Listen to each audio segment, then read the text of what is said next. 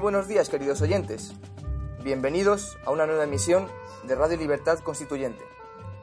Hoy es 4 de marzo de 2016. Contamos con la presencia a través de Skype de don Roberto Centeno. Muy buenos días. Muy buenos días a todos. Contamos en el estudio con un invitado, don Manuel Bajo Díez, antiguo seguidor de don Antonio y jurista destinado a instituciones penitenciarias. Muy buenos días. Buenos días. Y por supuesto con don Antonio García Trevijano. Muy buenos días. Muy buenos días. Estoy recuperándome muchísimo desde el punto de vista moral. Uh, cada día me encuentro más firme, aunque uh, con una pena enorme, pero mi carácter no está volviendo a ser como siempre, tranquilo y sereno. Y en, el día de hoy, aquí en Somosagua es bonito, no tan claro como ayer, que fuera diáfano, pero tenía viento fresco.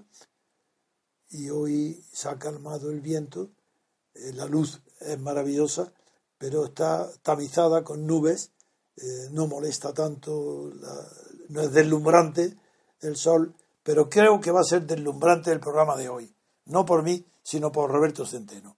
Roberto Centeno está hoy con nosotros y antes de, coger, de tomar el micrófono mm, me ha comentado un tema que le doy tantísima importancia que lo vamos a pasar en primer lugar porque la prensa de hoy no lo trae, no lo dice y, lo pasa desapercibido en realidad y ya veréis la importancia, un tema económico que es fácil de entender para los que no somos especialistas en economía, muy fácil, de los más fáciles y, y tal vez uno de los más graves eh, que han sucedido en, estos años de la crisis y que está sucediendo todavía.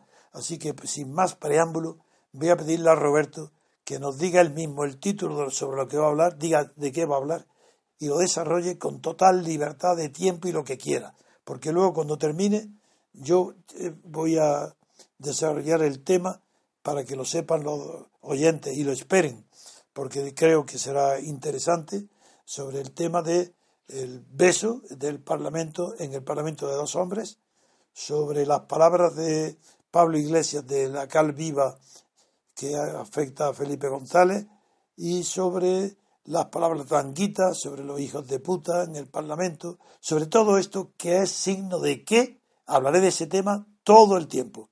La noticia para mí es esa, porque ninguna otra revela, del mismo modo que la noticia económica que va, de economía que va a comentar Roberto, revela hasta qué punto llega la degradación de la crisis económica y de los responsables de la cifra económica de la gran eh, de la macroeconomía y de las grandes empresas, del mismo modo.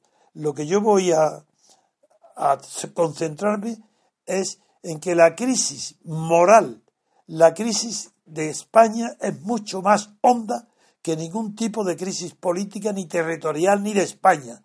Es una crisis tan profunda que en toda Europa, ni siquiera con la caída del muro de Berlín y con el, la desmembración de la Unión Soviética, con la consecuencia que trajo para todos los países del este, ha tenido en toda Europa, ni la oriental incluida, hay una crisis del, del tipo moral que se presenta en España con unas raíces que recuerdan los tiempos más negros de las crisis históricas en la antigua Grecia sobre todo. Hablaré del tema el tiempo necesario y porque no quiero limitar de ninguna manera el tiempo de Roberto Centeno. Así que Roberto, cuando tú quieras y cuando termines claramente de exponer esto, yo pasaré hablar de la crisis moral que explica lo que tú vas a decir. Una parte, porque la crisis moral es más profunda de lo que tú vas a comentar ahora. Roberto, adelante. Muy bien, eh, queridos amigos, me estoy refiriendo a un tema que ha pasado en medio de este circo mediático vergonzoso que estamos presenciando y que hoy toda la prensa extranjera, empezando por el Financial Times, señala que los españoles están hartos de su clase política, hay un tema que ha pasado desapercibido, mm, es de anteayer, y es el estrepitoso fracaso de la política de expansión monetaria del Banco Central Europeo. ¿Por qué? Porque la eurozona ha entrado en deflación. Las últimas cifras, eh, concretamente la de febrero, muestran que los precios han caído un 0,2%. A pesar de lo cual, en España es cuatro veces peor, porque los precios en la eurozona han caído un 0,2, pero en España han caído un 0,8%, y esto es un dato realmente muy grave, muy grave. Bien, ¿Esto qué es lo que confirma? Y ahora hablo del Banco Central Europeo. El estrepitoso fracaso de la política de expansión monetaria del Banco Central Europeo, porque la inflación no ha conseguido en tres años, y llevan ya tres años, regando de dinero y fabricando billetes a toda marcha eh, el Banco Central Europeo para conseguir un objetivo de inflación del más 2%. Después de tres años, señoras y señores, estamos en el 0,2%. Y esto tiene consecuencias y consecuencias muy graves, en particular para España. Para toda la eurozona, pero sobre todo para España. Aunque lo primero que habría que preguntarse es que, dado que eh, el, Banco Central se va a reunir, los responsables se van a reunir el próximo día 10, eh, ¿qué es lo que van a hacer o qué es lo que esperan los mercados que vayan a hacer estos personajillos? van realmente a cambiar mm, eh, su estrategia de asignación del río de dinero a coste cero, a coste menos que cero, eh, que están dando? Bueno, parece que en absoluto. Lo que piensan los mercados ahora mismo, señoras y señores, es que el próximo día 10 el Banco Central Europeo añada otros 20.000 millones de euros al mes a los 60.000 millones de euros actuales, que también va a rebajar más aún los tipos de interés que van a pasar que están ya en territorio negativo, el menos 0,3 al menos 0,5%. Esto significa, para aquellos que no lo entiendan, que cuando se pide dinero al Banco Central Europeo, y luego diré lo que corresponde a España, eh, en vez de tener que pagar por ese dinero, te pagan. Es decir, el Banco Central Europeo te paga por ello. Eso significan los tipos de interés negativo, que comprenderán fácilmente. Yo creo que esto, hasta un niño de primaria se daría cuenta que eso es una auténtica locura. El problema es que como nada está funcionando, sin embargo, se están generando unas burbujas gigantescas de deuda eh, bueno, burbujas gigantescas de varios tipos, pero la más importante es una gigantesca burbuja de deuda. Y el caso de España es sin duda el más grave en términos de PIB. Los tipos de interés negativos, aunque esto no es evidente para el común de la gente, pero sí les puedo señalar que siempre hacen que las cosas vayan mucho peor. Eh, hace tres días, el antiguo presidente de la Reserva Federal, Alan Greenspan, en una entrevista en Bloomberg Televisión, eh, señaló que cuando los tipos de interés son negativos y se mantienen durante cierto tiempo, acaban afectando en contra de lo que dictaría el sentido común y en contra de lo que parece, acaban afectando negativamente a el consumo y negativamente a la inversión. Dicho esto, eh, Mm, ¿a quién está beneficiando, a quién está beneficiando este río de dinero eh, por el que no solamente es a coste cero, sino que además te pagan por cogerlo eh, en Europa? Pues básicamente a los políticos más irresponsables, y los nuestros, como bien saben ustedes, son mayo amarillo, que están gastando sin freno y sin preocuparse lo más mínimo del futuro, arruinando a las próximas generaciones de españoles eh, y, por otro lado, a los, mm, digamos, a los oligarcas del IBEX, para entendernos. A las grandes empresas, a las grandes A las grandes empresas, sí, pero a las oligarquías, porque vamos a llamarlos por su nombre, son auténticos oligarcas que han eh, estado invirtiendo desde hace ya muchos años en el exterior con un resultado mm, sencillamente desastroso. Las inversiones en Latinoamérica han sido un puro y absoluto desastre. Y Latinoamérica es probablemente el destino del 80% de las inversiones exteriores de las empresas de IBEX. Bien. A España, señoras y señores, le van a tocar con, a partir del día 10, 84.000 millones de euros, 84.000 millones de euros anuales, 7.000 millones de euros al mes nos van a tocar. El año pasado nos tocaron 63.000 millones en el año 15. Bien, ¿y qué hicieron con ese dinero, con ese río de dinero que recibimos a coste cero del Banco Central Europeo, lo cual no quiere decir que no lo tengan que devolver nuestros hijos y nuestros nietos? ¿eh?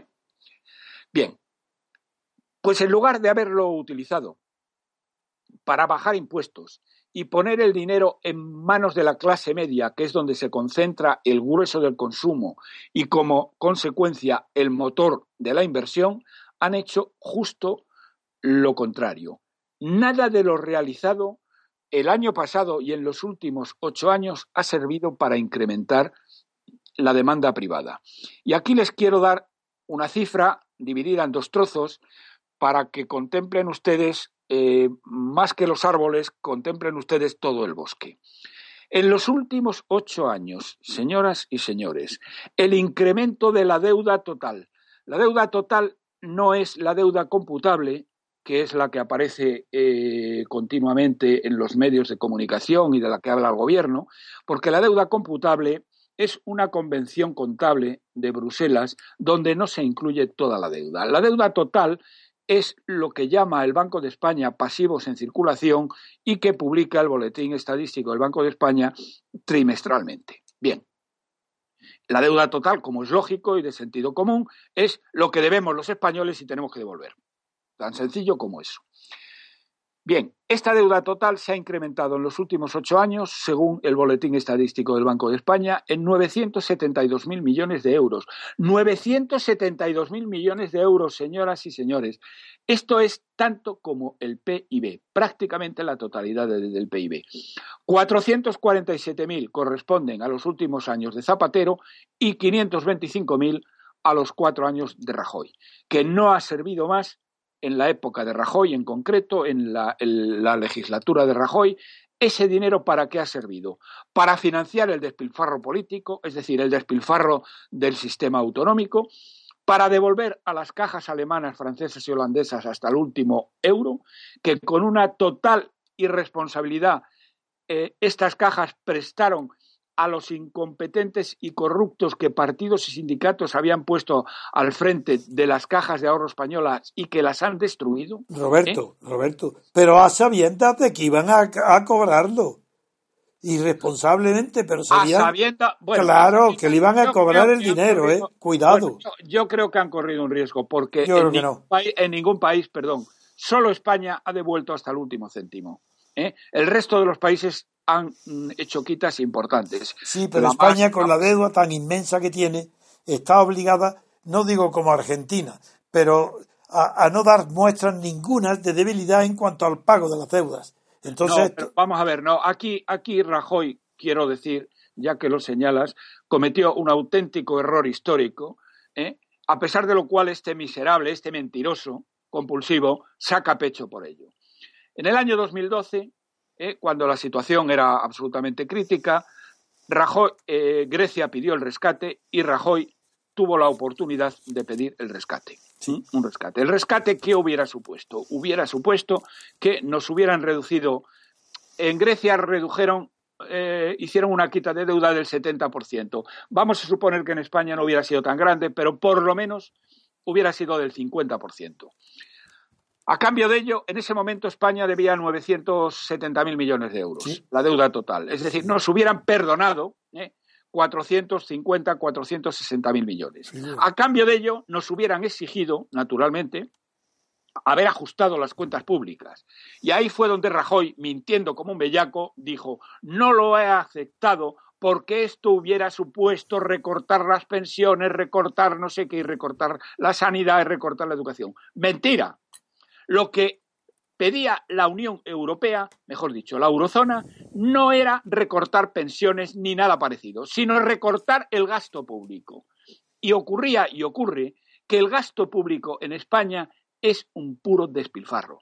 Hay solo y solamente en duplicidades entre administraciones hay un despilfarro anual de 36.000 millones de euros. Eso lo tendrían que haber recortado. Pero eso perjudicaba a cientos de miles de, mm, eh, o decenas de miles de parientes y amigos ¿eh? y no lo estaban dispuestos a ello. Antes que quitar mm, duplicidades, Rajoy decía que habría tenido que bajarle, es tan, canalla, porque no se le puede llamar de otra manera, porque no tiene eh, la, menor piedad para la gente mm, que lo pasa mal, y para los jubilados, y para la gente más humilde, es un hombre absolutamente despiadado, ¿eh? hubiera estado dispuesto a bajar las, las, pensiones. Pero ahí apareció el hada madrina, ¿eh? la señora Merkel, y le dijo a Rajoy, mira, Mariano, no se te ocurra pedir la, la, no se te ocurra pedir el rescate, porque si pides el rescate me vas a hacer polvo a mí, porque eh, entonces las cajas alemanas en concreto, pero también las francesas y las holandesas, van a recibir una quita muy seria. Yo te ofrezco, por el contrario, que el Banco Central Europeo te va a dar todo el dinero que necesites. Y vaya si se lo ha dado. Le ha dado 525 mil millones a este miserable en cuatro años. Y en lugar de haber reducido en 450, 460 mil millones de euros. Se ha aumentado en la misma cantidad. Yo creo, tú que conoces bien la historia, en otras épocas decapitaban en la plaza pública a los gobernantes que hacían estas cosas. ¿O no es así? Así es. ¿Eh? Una costumbre ¿eh? muy saludable que ha caído en desuso, desgraciadamente. Más en Oriente que Occidente. Bueno, continúo con, el tema. Eh, hablo, paso ahora a hablar del año eh, pasado, del año 15, y de lo que va a ocurrir a partir de, está ocurriendo en este momento. El Banco de España publicó también ayer, anteayer, perdón, publicó también anteayer el, eh, a qué se está dedicando el, eh, el dinero, el dinero que estamos recibiendo masivamente del, del exterior. Bien, pues en el año... Este dato, para mí, es el más duro el más canallesco, porque si que lo que vas a contar ahora, atención, los oyentes, si, hubiera, en lugar de ir a donde vas a decir, hubiera sido aquí, aunque hubiera sido un desastre económico, pero al menos hubiese esa despiada, despiación, despiadado política de no poder atender a las necesidades más extremas, se hubieran cubierto. Si en vez de ir allí, fuera, se hubieran quedado aquí. amplísimamente. Miren ustedes, el año pasado salieron de España, ¿eh? salieron al exterior 70.200 millones de euros. 70.200 millones de euros. Y el responsable final del pago de esta cantidad es el pueblo español, porque el 90% de esta deuda no está mutualizada. Que esto significa, no voy a entrar en el detalle de lo que significa, pero para, para que lo entiendan la gente, esto significa que los responsables de su devolución son los españoles, los contribuyentes españoles, nosotros y las próximas generaciones. Esto ni siquiera, ni siquiera nos cabe la posibilidad de decir que no lo devolvemos como ha ocurrido con Argentina. Esto eh, eh, se está monetizando por el Banco de España, fabricando billetes y al final los lo que va el, esta barbarie. No, los billetes los fabrica el Banco Central Europeo. Eh, no, exactamente. A ver, explícalo. El Banco Central Europeo autoriza a las a los bancos eh, nacionales no, no, son, no es exactamente al Banco de España, porque el Banco de España tampoco es, pero a la Casa de la Moneda, digamos, en España, para entendernos, a fabricar un número determinado de billetes. Es decir, no puede fabricar todos los billetes que le da la gana, sino solo los que el Banco Central Europeo le autoriza. ¿eh? Pero esto no, los billetes, dicho de otra manera, coloquial, no se fabrican en Frankfurt. ¿eh? Cada país fabrica los suyos, pero no los que le da la gana, sino los que le autorizan. Bien. ¿Mm? Bien. Bueno, pues, eh, de, y de estos 70.000 millones, señoras y señores, 41.600 han sido dinero que los oligarcas del IBEX han sacado de España en el año 2015 para financiar sus desastrosas inversiones exteriores, particularmente en Latinoamérica, y para tapar los agujeros que su absoluta incompetencia ha generado unos agujeros y unos errores que al final del día vamos a pagar los ciudadanos.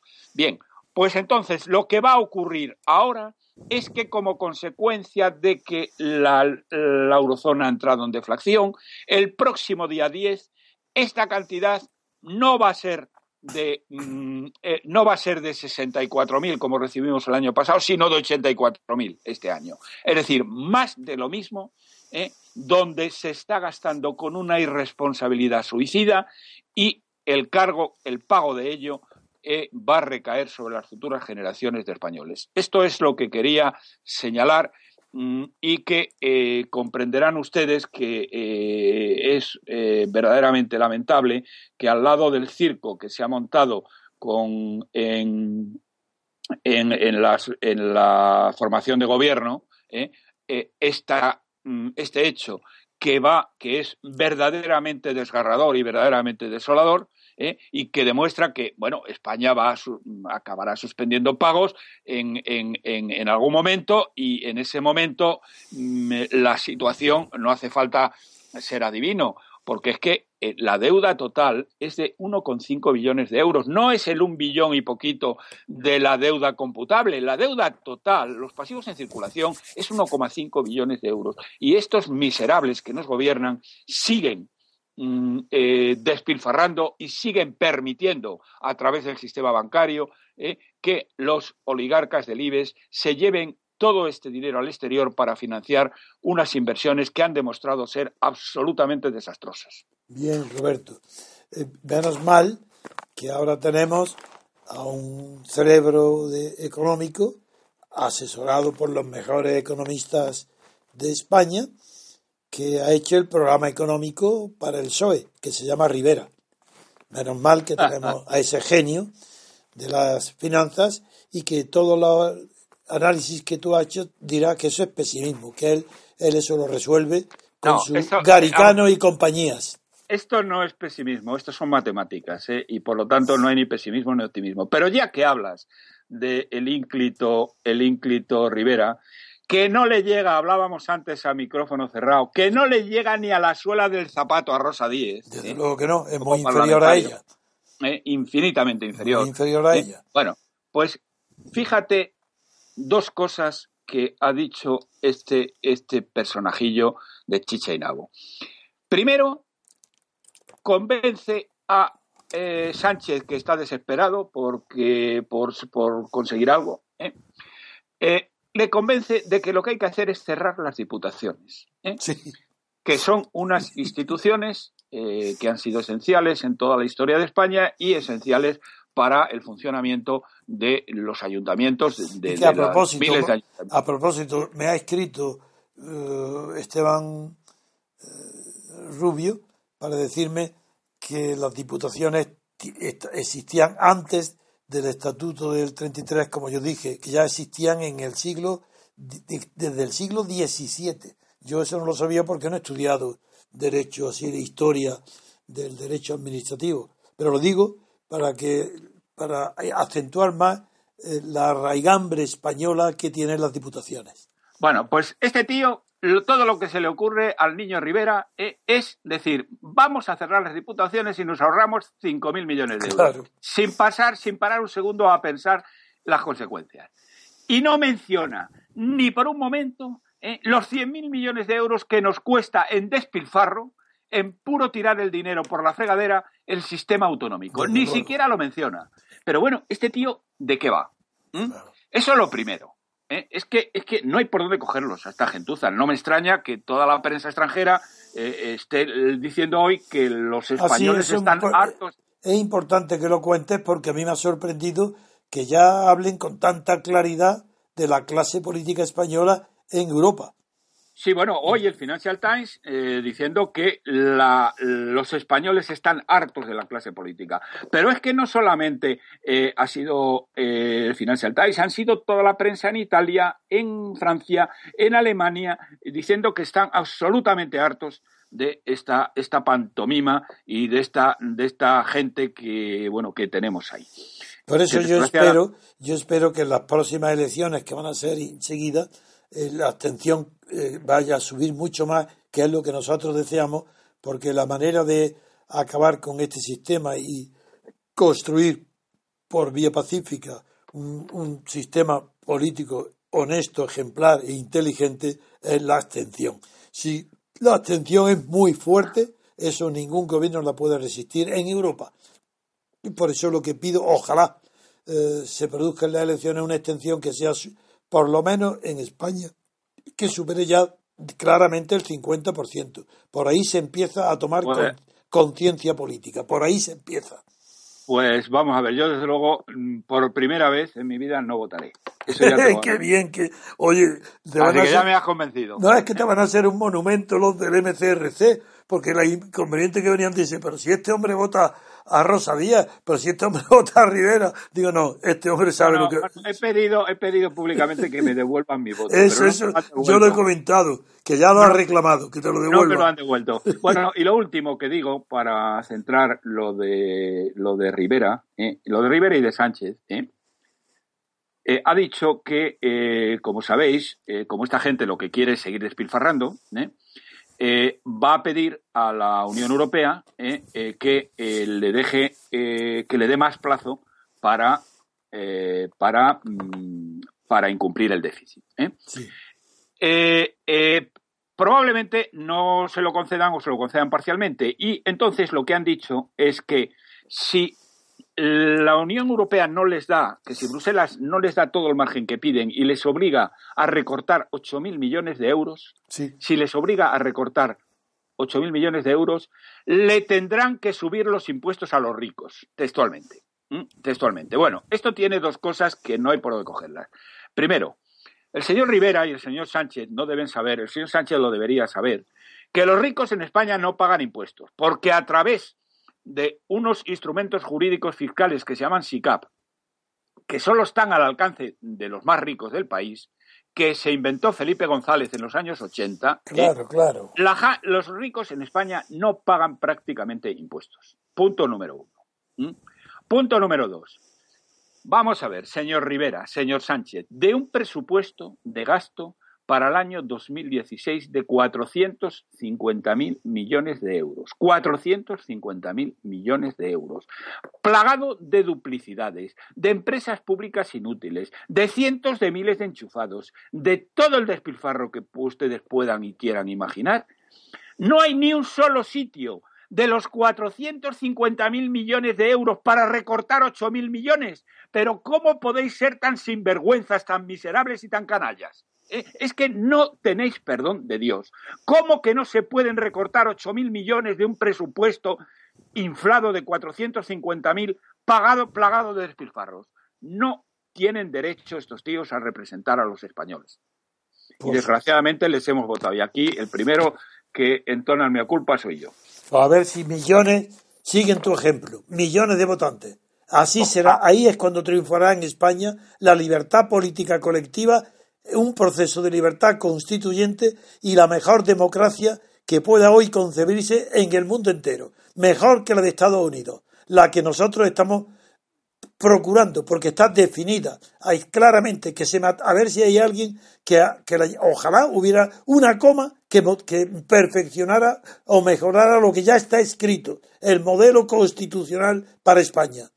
Pero hace falta la abstención para que esto se hunda por vía pacífica. Esto quiero decir el mundo político, no el económico.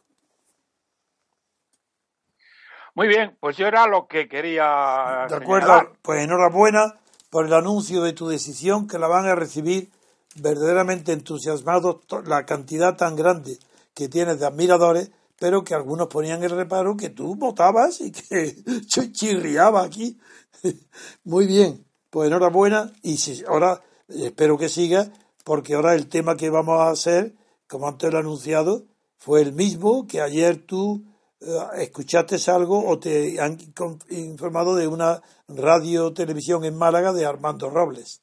Bueno, sí, efectivamente, pero que tiene audiencia en toda España. ¿eh? Pues es decir, ellos transmiten desde Málaga y verdaderamente ayer bueno, es que causaste el entusiasmo de los, bueno, ayer yo creo que tuviste como 200.000 oyentes, o sea que, y además hoy lo publican en la alerta digital. Eh, tu intervención está publicada yo para sé que aquellos fue, que quieran verlo. Yo sé que fue completamente original, verídica y profunda. Sí, sí, pero bueno, bueno, pero aparte de, aparte de eso, que eso viniendo de ti va de suá, ¿eh? Eh, aparte de eso, es que el entusiasmo que provocaste, que estás provocando en la gente, es inenarrable. Pues venga, vamos a ver si ahora tengo la misma talento de ponerlo en muy pocos minutos como ayer hice con, en 5 o 10 minutos en la radio.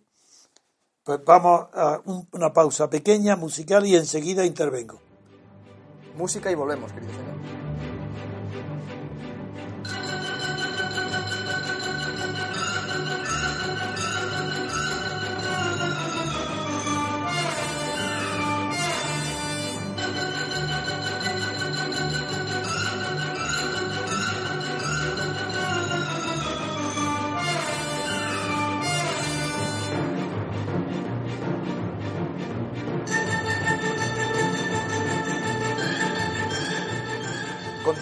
Oyentes. El diario El País publica en su página 20 que Felipe González dice que Pablo Iglesias habla desde la rabia y el odio. No sigan leyendo, porque una persona que, pretende, que tiene la pretensión de Felipe González, que se cree que además es un hombre culto y escribe artículos en El País, que dice que Iglesias habla no desde el balcón, sino desde la rabia y el odio, ese hombre no sabe español, ese hombre no sabe la gramática española y, como veremos luego, ya veréis el parecido tan inmenso que tiene con Pablo Iglesias, parecido moral e intelectual, ya veréis. Por su parte, el diario El Mundo publica en su página 12 que Podemos no se disculpa pese al enfado del Partido Socialista Obrero Español. También recoge eh, más abajo las declaraciones de Felipe González. Dice, no sé por qué esa rabia y odio. El ex líder socialista dice que las palabras de Pablo Iglesias son un maravilloso autorretrato. Don Antonio. Bien, veréis luego lo que en el fondo llega a significar estas frases irresponsables. Voy a tratar de dar una explicación de pensamiento sobre hechos concretos que en muy pocos días hemos todos los españoles presenciados en la televisión, en las noticias y que motivan el comentario que Roberto Centeno nos acaba de dar de la prensa extranjera, diciendo toda ella que los españoles están hartos de su clase política. Bien, empecemos con los hechos últimos que van a motivar, motivar mi comentario. En primer lugar, ¿recordáis que Anguita se dirigió al Parlamento diciendo, ¿y ahora qué, hijos de puta? Un hombre como Anguita que tenía fama de educado, de contenido, de tenue, de dominar la situación, pierde los estribos, pierde la compostura, pierde la educación y suelta un verdadero pedrada a los sentimientos y a la educación de la mayoría de los españoles, porque te guste o no te guste un sistema político, un régimen de poder, o un tipo de diputado en el Parlamento que todos son exactamente los mismos que Anguita. Son todos diputados de partido, de listas de partido cerradas. A eso le llama hijos de puta. Por tanto, habrá que encontrar una explicación profunda para comprender por qué a estas alturas y ahora Julio Anguita se llama a sí mismo hijo de puta. Segundo punto. No es normal contemplar en las televisiones dos hombres con barba después diré qué significa con barba, darse un estrecho abrazo de impaciencia, encontrarse con una emoción tremenda y sin ser homosexuales, en el Parlamento, en el centro del Parlamento, abrazarse y besándose en la boca. También habrá que dar una explicación qué significa esto. Pero además de, del beso y además de las palabras de Anguita, es que también habrá que dar una explicación del hecho anormal de que un diputado sentado en la sede del Parlamento de la misma monarquía a la que pertenece y perteneció el gobierno de Felipe González, ¿por qué Pablo Iglesias en ese Parlamento se dirige al PSOE diciéndole que su problema está en la cal viva de que mancha a Felipe González. El problema ya ni siquiera... Sí, voy a explicar estos hechos, no explicarlo, a darle una, una explicación de profundidad, de pensamiento, de filosofía, de cultura, para poder comprenderlo. Si no, esto no se puede entender fácilmente. No se puede pasar página como si esto no hubiera ocurrido. Esto es un síntoma, pero un síntoma muy revelador de lo que los tertulianos, la prensa, la radio y las televisiones no dicen, ni uno. Y sin embargo, aquí están estos síntomas. ¿Qué significan esos síntomas? Bueno, es que no es nada que en pleno parlamento televisado aparezca el monstruo de dos espaldas de que habla el poema, el soneto famoso de Shakespeare, interpretado ese monstruo, formado ese monstruo por las dos espaldas de dos hombres. Bueno, hechos pero no derechos. Pero eso es un hecho anómalo en toda Europa y en todos los tiempos que se recuerdan. Pues luego habrá que explicar por qué se produce eso y por qué no reacciona en el acto toda la sociedad civil española, toda la cultura española, todas las academias, universidades, periódicos, prensa, porque eso pasa como una normal e incluso con una sonrisa. Tenemos que explicar todo esto de una manera mayor aún si pasamos al tema del comentario que acaba de leer David sobre eh, las palabras de Felipe González diciendo que es un eh, maravilloso autorretrato cuando le habla de la cal viva y cuando dice que, que es un maravilloso autorretrato y que no sabe por qué esa rabia y odio. Lo que no sabe Felipe González es que es tan poco inteligente, tan poco culto, tan poco ocurrente, tan parlanchín como Cantinflas, que cuando dice que es un maravilloso autorretrato, se está definiendo a sí mismo, a Felipe González. Porque ¿cómo va a ser un maravilloso. ¿Por qué sabe él que es un maravilloso autorretrato? Porque ha descrito lo que es Felipe González. Pablo Iglesias hoy lo que Felipe González era ayer. Y es más, Pablo Iglesias sigue el mismo camino que Felipe González. Pablo Iglesias empezó su carrera pública, su carrera política, hablando de renta universal, de depuraciones de todo lo habido y por haber. ¿Acaso no salió del Congreso de Sirene Felipe González, apenas menos de dos años antes de ser presidente del gobierno, o dos años antes, diciendo que había que depurar a la policía y a las Fuerzas Armadas, que había que nacionalizar la banca para hacerse al poco tiempo en el campeón de los ricos, de los nuevos ricos, el amigo de Aislin, el que es verdaderamente defensor del gran capital en España, es que Pablo Iglesias no lleva el mismo camino ¿Dónde están hoy los círculos abiertos? ¿Dónde está su democracia directa? Si se ha convertido en un caudillito, caudillito. Si su ejemplo a imitar ya ni siquiera es Felipe González, es Franco. Imita a Franco. Quiere ser Franco. Pero para eso tendrá que ganar antes una guerra civil. Y Pablo Iglesias correrá de miedo a la primera escaramuza. Sí, claro que es un hay un valiente protegido por los diputados, por el Parlamento, protegido por la masa, se, se atreve a hacer cara a quién?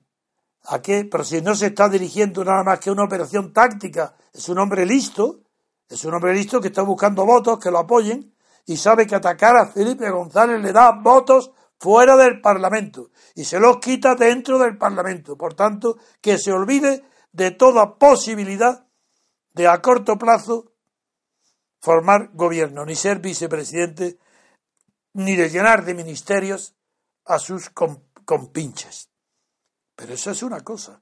Y otra es que el clima de crisis, que ahora hablaré, que permite y explica el cuadro general donde se inscriben estos hechos singulares, eso es tan grave que el PSOE le tenderá la mano inmediatamente a Pablo Iglesias, ayer mismo, en la misma sesión donde Pablo Iglesias habla de lecal viva que mancha a Felipe González, cuando llega el turno de réplica, sonriente y tranquilo, Pedro Sánchez le tiende la mano. Esa es lo monstruoso. Si lo monstruoso no, siempre ha habido en el mundo personas ofensivas, criminales y víctimas. En esa frase, la víctima era el PSOE. Y el representante del PSOE, sin causar el escándalo de toda la bancada que se ponga en pie para abuchear a Sánchez, defendiendo a Felipe González, que es su héroe, no hace nada, lo ve normal, que Sánchez le tiende una mano para gobernar y mañana estarán pactando otra vez. Ese es el clima, eso es lo que yo quiero describir. No los hechos singulares. Eso es, tiene que ser explicado de otra manera. Y comienza mi explicación. En primer lugar, ¿qué calificativo moral en el pensamiento filosófico merecen los actos que he relatado? Hijos de puta, calviva, el beso entre los hombres. ¿Qué, qué, qué es esto? Pues eh, sí, ha habido una escuela de pensamiento filosófico bastante antigua, que es la escuela cínica. Es un acto de cinismo. Y la primera cuestión que, llama, que debe de llamar la atención a toda persona culta y observadora, no guiada por sus pasiones personales, sino exclusivamente por la pasión de la verdad, le debe de extrañar enseguida que la escuela cínica, la primera, la de Antítenes, la de,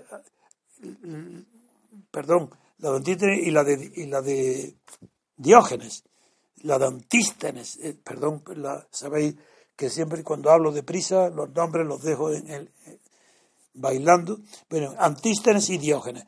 Bien, esas escuelas se han reproducido, no como escuela, sino como práctica social, cultural y política en todas las épocas de gran crisis. Crisis cultural, crisis política, crisis moral del pueblo que conoce el triunfo del cinismo. La palabra perro, que es la que traduce cínica, no justifica bien, porque el fenómeno del cinismo tiene raíces muy profundas. Para que lo podáis comprender, por ejemplo, se puede ver cómo el, cinismo no tiene nada que ver con el nihilismo de Nietzsche. El, el nihilismo de que habla Nietzsche es muy edificante, está muy justificado. Es la muerte de Dios. Eso tiene un fundamento muy profundo. La escuela cínica no. Es filosófica, claro. Y para darle mayor importancia de la que tiene, hay una escuela que pretende derivarla el cinismo derivarlo de Sócrates. Eso no está probado. Y en cualquier caso, la ironía de Sócrates sí puede tener de común iniciar un camino para la destrucción de las opiniones adversas que puede terminar en el cinismo. Pero el cinismo es otra cosa, mucho más grave. El de Diógenes, el de Diógenes del, el de Diógenes de Laercio es un, el cinismo es una forma esforzada surgida en momentos de gran crisis. Eso lo repiten todos los comentaristas y todos los historiadores de la filosofía griega y de la aparición del cinismo en las épocas posteriores, que aparece en momentos de crisis y que se caracteriza ese movimiento cínico porque transforma la corrección de las costumbres, de las aficiones, de los gustos, de la manera de vestir, de la manera de hablar. Transforma lo correcto en desgarrado, en desgarramiento. Y llevado al punto de lo que en la escuela cínica se llama la relajación total. ¿Sabéis lo que es la relajación total? Bueno, el abandono del control, el abandono del cuerpo, por supuesto, el abandono del control de las pasiones. El desgarramiento produce el abandono total del control de las pasiones. Es decir, lo contrario del autogobierno de sí mismo. Lo contrario del dominio de la situación social para que el individuo no sucumba ante ella. No, el cínico está ya derrotado de antemano, ha sucumbido. Y lo que quiere es su desgarramiento, burlarse de una manera que triunfe sobre una sociedad corrompida y en crisis. El cínico exhibe una mayor hondura en su desgarramiento moral y personal para aparecer como un triunfador por la exageración de sus vicios y pasiones. Esa es, sí, una característica muy concreta. Y cuanto más se acentúa la crisis, mayor es el anticonvencionalismo que va a definir todas las actitudes cínicas. Anticonvencionalismo. Porque el convencionalismo no solo es los hábitos y costumbres decente o decoroso de una sociedad. El anticonvencionalismo es mucho más profundo y lo que ataca ya no son las formas, sino el fondo que justifica las convenciones que merecen ser respetadas. Por ejemplo, es el decoro lo que es atacado. El anticonvencionalismo eh, no solo son de los valores culturales que entran en crisis. No, no, lo que entra en crisis ya afecta, se ve desde fuera. Los valores estarán internos, envueltos en lo que se llama cultura, educación y lo que Kant llamó decoro. Decoro llamó Kant a la civilización, un término nuevo creado por la ilustración escocesa y que Kant, y también por Mirabeau, el padre, el, el marqués de Mirabeau, los fisiócratas. Pues es un término creado en la ilustración para explicar cómo la parte punitiva del derecho que era la más visible, civilización se llama aquel se llamaba durante antes de la ilustración francesa aquel modo de evolución del derecho que convierte en civil, pasa a civil, lo que entraba equivocadamente en una jurisdicción penal. Si lo que hoy se llama cuestión de competencia, o si un asunto pertenece a la jurisdicción civil o penal, eso, para eso se inventa la palabra que ya existía, civilizar un proceso penal en proceso civil, se crea la palabra civilización para dar una extensión universal y general a ese mismo tipo de, eh, proceso que prescinde del castigo, de la condena, de las costumbres, porque la civilización es la incorporación del progreso a las costumbres. Y entonces la civilización, Kant entonces la llama, en ese momento, la civilización es el decoro de la cultura. Veamos en España. ¿Qué está pasando en España que no está pasando ni en Grecia ni en Europa, ni en Italia? ¿Qué está pasando? Pues que hay, que la crisis ya no es, como vengo diciendo, que la crisis de España, que la unidad de España está ya en el precipicio, que no existe conciencia de España, que eso no es una crisis de Estado, es la crisis nacional de España. Eso no basta. Es que hay una crisis de toda la cultura española. Hay una crisis de qué? De civilización española. Es decir, ¿qué significa esto? Crisis de decoro, de las costumbres españolas. Todo es indecoroso, impresentable, indecente. Eso es lo que está pasando en España. Pero ¿qué, ¿qué pasa? Pues que lo indecoroso, lo indeseable y lo indecente se eleva a forma de gobierno. Pablo Iglesias, indecoroso, indecente, indeseable, puede ser y se proclama él en la prensa anglosajona presidente, próximo presidente de esta monarquía. Es la monarquía de partidos la que ha permitido esta degeneración absoluta de las costumbres, del decoro y del comportamiento externo de toda persona normal, equilibrada, que no esté a propio de ser encerrada en un manicomio para que no sea pernicioso para los niños y para los demás, para que dejen de ser esos ejemplos que perturban y degeneran las costumbres españolas. Es tan grave lo que está pasando, es tan grave lo que digo, que no saben siquiera los tertulianos y los diputados forman parte de lo mismo. Es la degeneración de la cultura la que permite el triunfo de los tertulianos. Creen para entender. Eso es una degeneración intelectual y moral. Hay que entender para creer o creer sin entender. Pero no pretender que con la creencia se va a entender algo. Eso no. Eso es la renuncia a la inteligencia y a la razón. Eso es característico de qué? De una época de crisis. Pero de una crisis tan profunda que no le explica ni las crisis de gobierno, ni las crisis de Estado, ni la crisis nacional, ni la crisis de la monarquía. Es una crisis moral mucho más profunda que la política. El tema es que me bastarían dos sesiones para explicar a los españoles el origen de esta gravísima crisis que España no ha tenido nunca.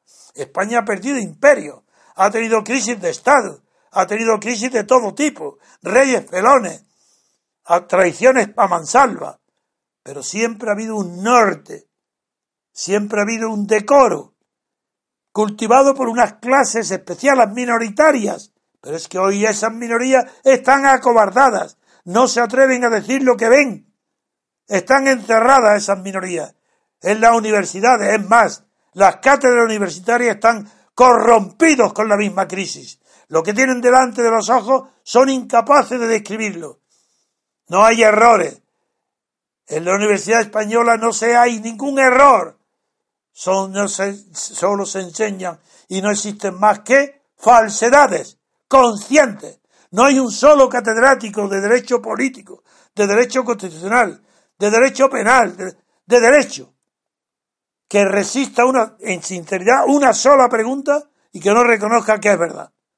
Que todo lo que estoy diciendo desde que murió Franco, lo decía antes, pero yo no cambié el discurso hablaba de, antes de, Franco y del régimen de Franco, hablaba igual que ahora. Pero ¿qué es la diferencia? Que yo no odiaba a Franco ni a un régimen, yo no odiaba nada. Lo que quería es un amor sin límites por la libertad. Y ese amor por la libertad me abría los ojos muy temprano para saber que después de Franco era peor que con Franco. ¿Por qué era peor la oligarquía de partidos que una dictadura. Porque un dictador acaba con su vida. En la dictadura teníamos esperanza. Vivíamos con la esperanza. ¿Quién tiene hoy esperanza? Salvo yo. Y los que me siguen. Nadie en España tiene esperanza. Están entregados. ¿A qué? Están entregados a vivir siempre y para siempre en medio, no de la corrupción económica. Ojalá fuera eso, eso es lo de menos. Todavía el que roba todavía cree en algo que en el dinero.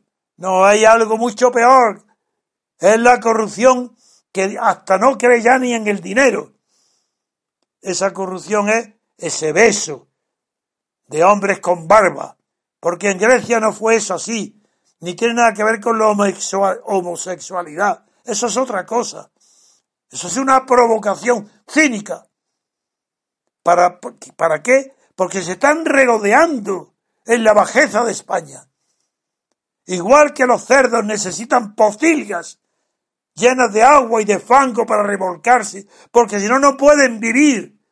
Porque el cerdo necesita para su naturaleza y su vida esas chargas, esas charcas enfangada. Igual, en la época de grandes crisis, el cínico práctico, no el cínico teórico. Ya hablaremos de Ciorán, porque me recuerda a quién recuerda. ¿A quién recuerda Ciorán? ¿Qué palabras? ¿Qué el filósofo y poeta Ciorán? Sí, sí, el rumano. Emil Ciorán, que muchos admiran. Yo, es verdad que me conmueve su estilo desgarrado de escribir, pero es considerado como qué, como pensador y como poeta de qué. Pues lo diré, de la descomposición, de la podredumbre, del vacío, que es a la vez lo único que sustenta la vida del cinismo y de la crisis, de las cosas y toda la actividad humana. Esa descomposición que describe Ciorán, eso es lo que hay hoy en España. Eso es lo que es Pablo Iglesias. Eso es lo, por eso es su triunfo. Su triunfo, porque nadie en España cree ya en nada que sea verdadero. Nada. Los falsos valores de la socialdemocracia que han podrido toda la base de sustentación de la moral individual y social. Hoy eres desgarrado en tu conciencia por el comportamiento de quién, de tus propios hijos, educados en la más escuela alta de la moralidad, de la conciencia, del deber, de la ejemplaridad. Te atacan en el corazón tus propios hijos.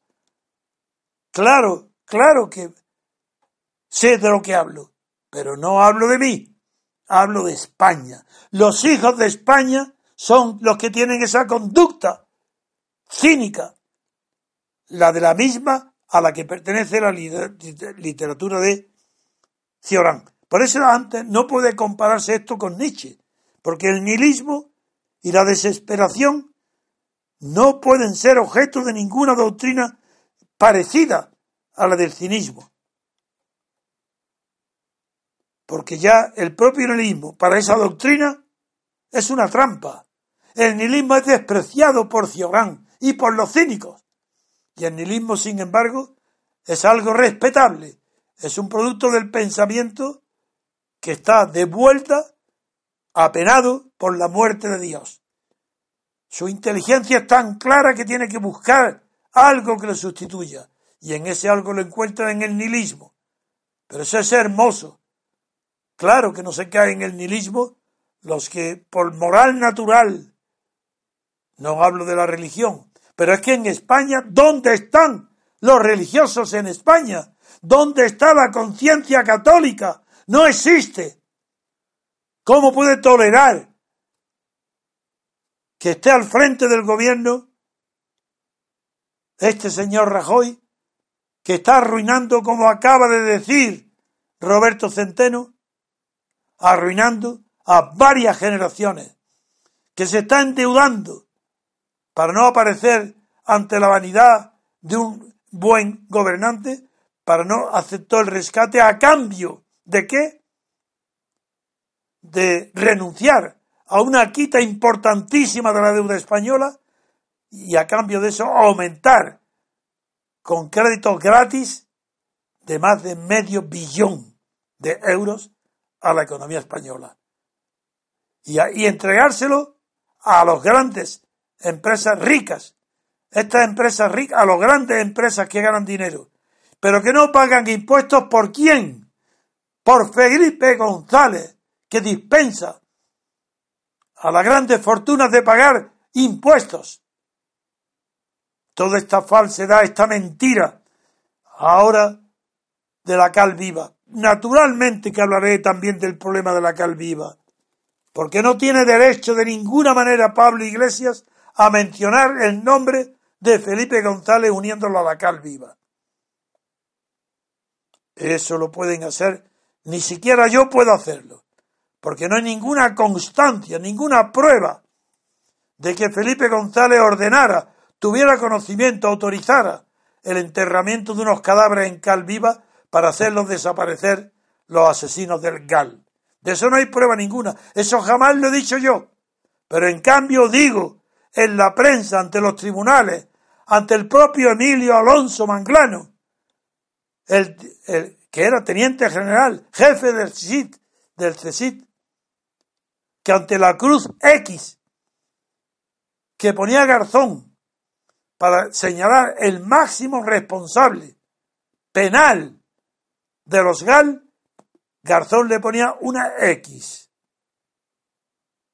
Y en un juicio penal en el que yo participé como acusador del teniente general Emilio Alonso Manglano, jefe del CECID, y a preguntas de su abogado, respondí que Emilio Alonso Manglano jamás diría que esa X era Felipe González. Como todos lo decíamos en la calle y toda la prensa sabían que era Felipe González, pero nadie se atrevía a decirlo.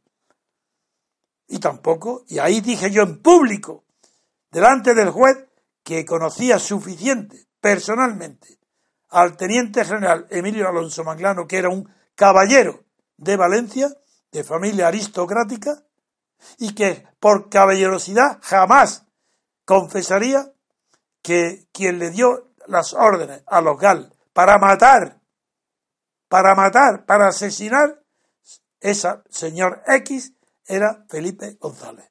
Bien, ¿por qué? ¿Qué prueba tengo yo para decirlo? Porque el mismo día que lo dije por la mañana delante del tribunal del juez que me interro, que tomaba mi declaración, por la tarde, en, la, en mi casa de Cristo Rey, yo cuento lo que he vivido mil millón de veces.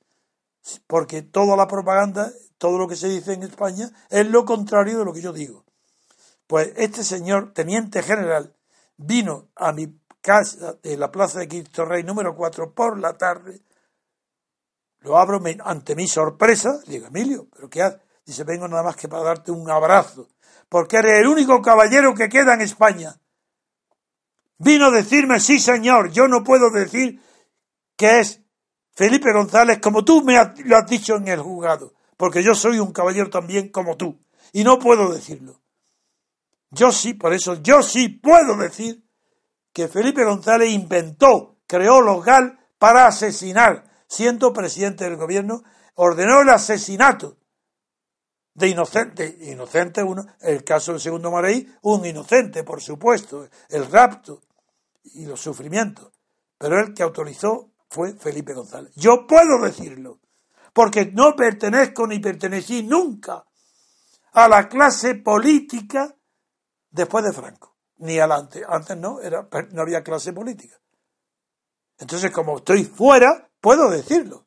Pero Pablo Iglesias, que es sucesor de Felipe González, que está en el Parlamento de Felipe González, que ha aceptado y ha jurado fidelidad a la monarquía, a la misma de monarquía de partido que autorizó los GAL y que hubo los asesinatos a los que se refiere. Él no puede decirlo sin traicionarse a sí mismo. Pablo Iglesias es Felipe González. Felipe González es Pablo Iglesias. Por eso Pablo Iglesias no puede decirlo, a no ser que sea una manifestación de lo que estoy diciendo, del cinismo, pero del cinismo llevado al extremo que ya desborda toda poesía y todo pensamiento filosófico. El cinismo vulgar, el aprovechado hasta el que no cree en nada, salvo en sí mismo, porque sí que cree y quiere ser vicepresidente, presidente, ministro y sacar dinero de donde puede. Ese es Pablo Iglesias. Ahora, ¿qué puedo yo ir añadiendo a esta situación tan grave como es la que estoy describiendo? ¿Qué se puede añadir que no sea una descripción de lo que sucede en todas las épocas donde ha triunfado el cinismo? Pues sí, puedo decir que así como en otra época el cinismo que ha triunfado ha sido consecuencia de la desmoronación o de, sí, de la destrucción, de la caída de un imperio o de una ciudad como Atenas o como eh, Grecia o Roma. Desde que está el cristianismo en marcha, después de la filosofía de la historia de San Agustín, que puede ya así explicar por unos motivos la caída de Roma y la aparición del cinismo en Roma, pues aquí en Europa no se conocía claro, comparado con el holocausto, este cinismo, figuraros, es una bendición de Dios. Europa, la Europa de hoy, está regida porque el holocausto está presidiéndola. Por eso está todo el mundo conforme con los falsos valores de la socialdemocracia. Pero en España, ¿qué sucede? Que en España, como la derrota de Franco ha sido muy, muy posterior, la muerte de Franco, muy, muy posterior al final de la guerra mundial, pues ya aquí suenan a patrañas frases como patriotismo constitucional o desesperación o protesta antifranquista. Si lo que está sucediendo hoy en España es que no puede ser más cínico que porque Franco fue centralista y defendía y no quería darle importancia a ninguna de las regiones y un centralismo exagerado. Es que eso justifica que si Franco era centralista, después de Franco hay que descentralizar y dar autonomía a todo. Es que porque yo sea ateo justifica que mis amigos también lo sean y yo no tenga amigos religiosos. Es que solamente puedo codearme con el que reniegue o renegado de cualquier religión, porque eso es los desfroqué, los renegados que, que representa Pablo Iglesias son renegados, son la peor especie de la humanidad, el renegado. ¿De qué reniega Pablo Iglesias? Del Partido Comunista al que ha pertenecido durante tantos años. ¿Reniega de qué? De la transición a la que ha pertenecido entusiasmado durante tantos años. ¿Reniega de qué? ¿De, qué? De la monarquía, no. De eso no reniega. De eso la abraza. Pero esos son renegados. El ejemplo que estamos viendo hoy, con las frases que he dicho, de hijo de puta en manos, en la boca de Anquita, un hombre educado, llamándose a sí mismo hijo de puta por el tiempo que ha estado en el Parlamento. de Felipe González diciendo que es un maravilloso autorretrato de, eh, Pablo Iglesias sin darse cuenta que con eso está diciendo que el autorretrato es el de él, el de Felipe González. O todas las frases que estamos oyendo, el beso, el beso, que eso no es un escándalo, porque hay una provocación, eso no ha sido un beso entre hombres que se encuentran inesperadamente y la sorpresa de encontrarse, la alegría tan grande que se abrazan y se besan en la boca por, por, un relajamiento corporal nada más. No. Sabían que se iban a encontrar e incluso la hora. Porque sabían cuándo llegaba el Domenech y cómo estaba Pablo Iglesias esperando y preparado para salir corriendo, precipitándote y bajar la escalera hasta el punto que podía caerse y tuvo que Dómenes sujetarlo casi en el aire, como un cuadro de Chagall. Como si fuera un cuadro de Chagall, pero no dos maricones, sino dos, un monstruo de dos espaldas, dos partícipes de la separación de la división de España de referéndum para España. Dos hombres barbados, digo con barba. Porque no es lo mismo.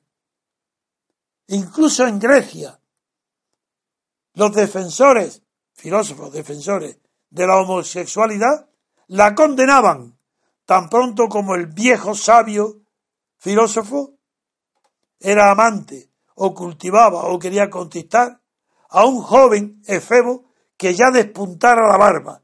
Eso estaba prohibido, mal visto, era condenado, porque el cortejo, hacer la corte, conquistar, el noviazgo, las normas que rigen el noviazgo, en Grecia eran muy severas para los homosexuales. Y cuando estaban con la barba que pudiera chocar un hombre eso estaba mal visto, eso estaba oculto, prohibido. Hay aquí dos hombres que ni siquiera la homosexualidad griega podría haber tolerado el beso de dos hombres. Claro que hay, aparte del soneto de Shakespeare al que antes me he referido, que si ya es un monstruo entre un hombre y una mujer, ¿qué será el monstruo de dos espaldas entre dos hombres? Pero es que hay otra escultura que es un monolito de piedra, de Deren, sí, del pintor y escultor francés, impresionista, que, que es un monolito y se llama el beso. Pero claro, ha tenido que poner, como es un monolito de carretera, pero lo ha esculpido de manera que por una parte el pelo es un poco más largo que en la otra, porque tiene que poner incluso en el arte, tiene que poner un signo distintivo de los distintos sexos para aparecer en público en una exposición besándose en la boca. ¿Y esto qué han hecho? ¿Qué exposición ha escogido? La del Parlamento, la televisión. Eso es la provocación, ese es el desgarramiento, el descaro, la ofensa gratuita, pero pensada y consciente, que Pablo Iglesias dirige a toda la sociedad española, haciendo creer que a los débiles, no digo obreros, porque la clase obrera, a los parados, a los que no encuentran empleo, a los que no pueden pagar la luz, a los que están desahuciándose, a esos Pablo Iglesias los quiere representar diciendo, mira, hacer como yo. Reíros, tomarle el pelo al mundo, haceros cínicos como yo, ¿sí? ¿Y de qué comen ellos? Tú comes con mucho sueldo. De Venezuela, de Irán y los que tienes ahora. ¿Por qué estás dando ese ejemplo a tus seguidores? Tus seguidores porque provienen de un nihilismo intelectual que fue el 15 de mayo. El 15 de mayo fue un fracaso total. Y no lo digo ahora, lo dije el 15 de mayo y 16 de mayo y por escrito en mi periódico. Porque de la indignación no sale nada bueno ni constructivo. Porque el indignado no sabe las causas de lo que le indignan. Está indignado porque no conoce las causas. Nadie se indigna porque tropiece en una piedra dándole otra patada de indignación a la piedra. ¿Qué culpa tiene la piedra? El indignado no. El indignado del 15 de mayo no conocía las causas por las que se manifestaba. La prueba es que decían, no nos representan, no nos representan. ¿Y ahora sí? Pero si no ha cambiado para nada el mismo sistema de representación. Y ahora son millones que votan a Podemos. Pero si no nos si es lo mismo, ahí veis que todo es mentira. Todo fue un fenómeno extranjero copiado de un socialdemócrata francés y su librito tuvo éxito de los indignados y en España fue una verdadera fantasía. Indignados que no saben que lo que les indigna, que no saben lo que quieren. Y de ahí nace Podemos. De ahí nace Podemos y ahí va a morir Podemos. Pero morir Podemos ¿con qué armas? con las armas del honor, de la verdad, del amor, de la dignidad, del orgullo, de la persecución de la verdad a cualquier precio, el combate al cinismo. Sí, sí, claro que habrá hipocresía, esa, esa no podemos evitarlo, pero es preferible que por hipocresía se respeten ciertas normas morales, las normas morales que merecen respeto, porque las que hay hoy no son morales, son amorales. Esos son los valores de la socialdemocracia. Seguiría hablando un día entero, porque conozco de memoria de dónde procede la escoria, la podredumbre que canta Ciorán. La conozco de memoria en España. He dedicado mi vida a estudiar y a conocer el origen de los fenómenos para poder combatirlos. Y ahora yo quiero libertad, porque la libertad política colectiva arrasa como un vendaval con toda esta basura. Ayudadme, amigos, a que levantemos un vendaval de la libertad política, que arrasemos con la falta de educación, de valores, de creencias, Acabemos con esta cochambrería. Porque aquí, ¿qué es lo que se ve aquí? Una degeneración absoluta, no de la moral y de la corrupción. Eso por supuesto. Es que ahora hay degeneración de las costumbres sociales. Es verdad que cada clase social tiene las suyas. Pero es que aquí están desapareciendo las bases culturales aparentes y el decoro de todas las culturas de todas las clases sociales. No hay ninguna, por pobre que sea, que no admire la dignidad. Bueno, pues lo que vemos en el Parlamento, lo que, lo que vemos que protagoniza en el Parlamento, Podemos, es la indignidad de la persona que lo hace. El indigno es él, el que se rebaja es él. Acompañadme, apoyadme. Si no necesitamos nada más que el número, si nosotros tenemos la calidad, estamos en la esencia de la verdad y de la moralidad, ¿qué nos falta? Número. Y el número transforma la, la cantidad en calidad, porque a la calidad la tenemos ya. Nosotros no podemos pervertirnos. Hay muchos miles de personas complicadas en este movimiento, comprometidas. Eso ya nadie nos lo va a quitar. ¿Qué necesitamos ahora? Cantidad, cantidad. Abrir los brazos y atraer a todo el que quiera dejar de votar. No votéis a atraerlos, porque ahora voy, como sabéis, a Asturias, pero mañana iré a Almería. Ahora ayer me llaman también de Cáceres, de Extremadura, de toda España. Y yo puedo, yo quiero ir, no importa mi fuerza física, la agotaré hasta el último segundo. Pero necesito masa, pero una masa de personas inteligentes, educadas, para recobrar la dignidad de uno mismo, el decoro. ¿Somos un partido? No. Somos un movimiento cultural. En busca de qué? De hacer realidad los ideales internos que tenemos, hacerlo realidad social. A mucho antes que dar el paso político de la libertad constituyente. Pero eso no se nos olvida del horizonte. Preparémonos moralmente con principios sólidos para arrastrar por contagio a la muchedumbre hacia un periodo de libertad constituyente mediante el triunfo de la libertad política colectiva. Finalizamos el programa, queridos oyentes. Muchas gracias a don Roberto Centeno, muchas gracias don Manuel por venir y por, supuesto muchas gracias don Antonio. La semana que viene, el día 10 de marzo, jueves, don Antonio impartirá una conferencia en Gijón a las siete y media de la tarde, en la Colegiata San Juan Bautista, organizada por el Ateneo Jovellanos.